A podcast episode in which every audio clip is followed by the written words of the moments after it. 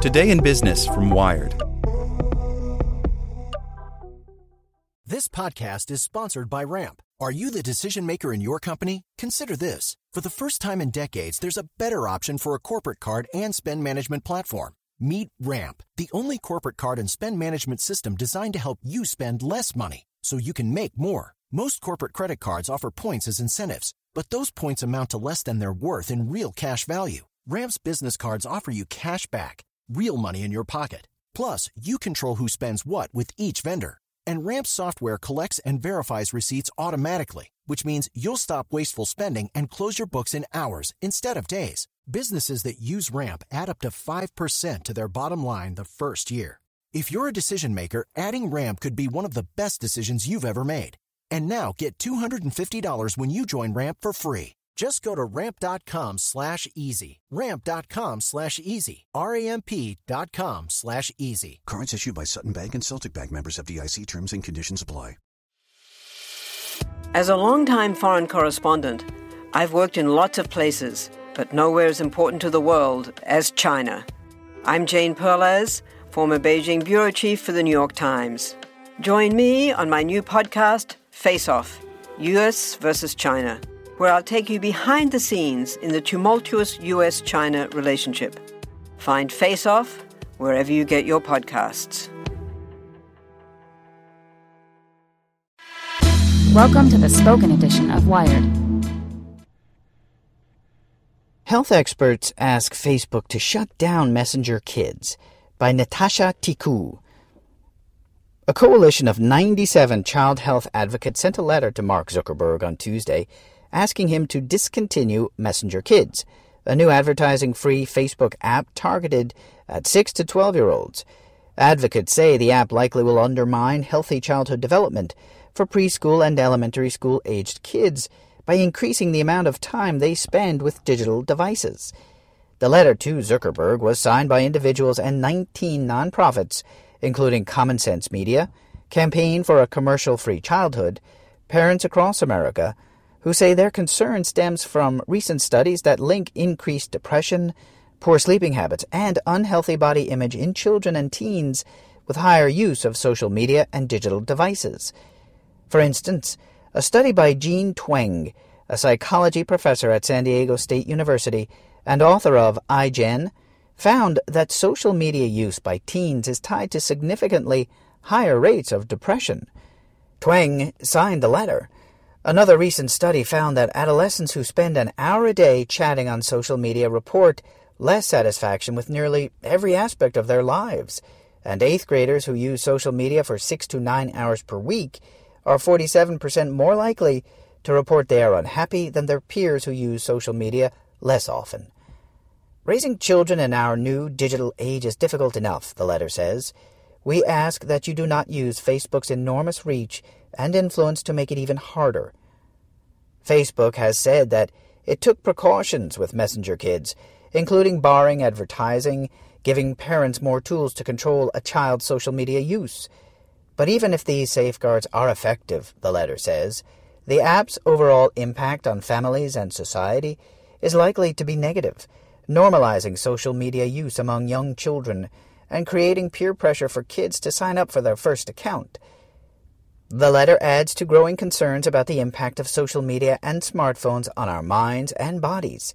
In January, two major Apple shareholders wrote a public letter to the company, citing some of the same studies and asking Apple to address potential negative mental and physical effects of smartphone usage on children, including funding research and building better tools for parents. The message to Zuckerberg, however, strikes a much less conciliatory tone. Advocates poked holes in Facebook's stated motivation for launching the app and pointed out features that were seemed to be designed for Facebook's benefit. When Facebook launched Messenger Kids in December, the company pitched it as a way to safeguard preteens who may be using unauthorized social media accounts. The Children's Online Privacy Protection Act, or COPPA, requires parental permission to collect data on children under 13. But advocates say preteens who already have a Snapchat, Instagram, or Facebook account are unlikely to convert, especially when features are designed with younger users in mind. Instead, they say the app seems designed to hook children on social media at younger ages. Josh Golin, executive director of Campaign for a Commercial Free Childhood, the nonprofit that helped organize the coalition, pointed to comments from David Marcus, Facebook's head of Messenger.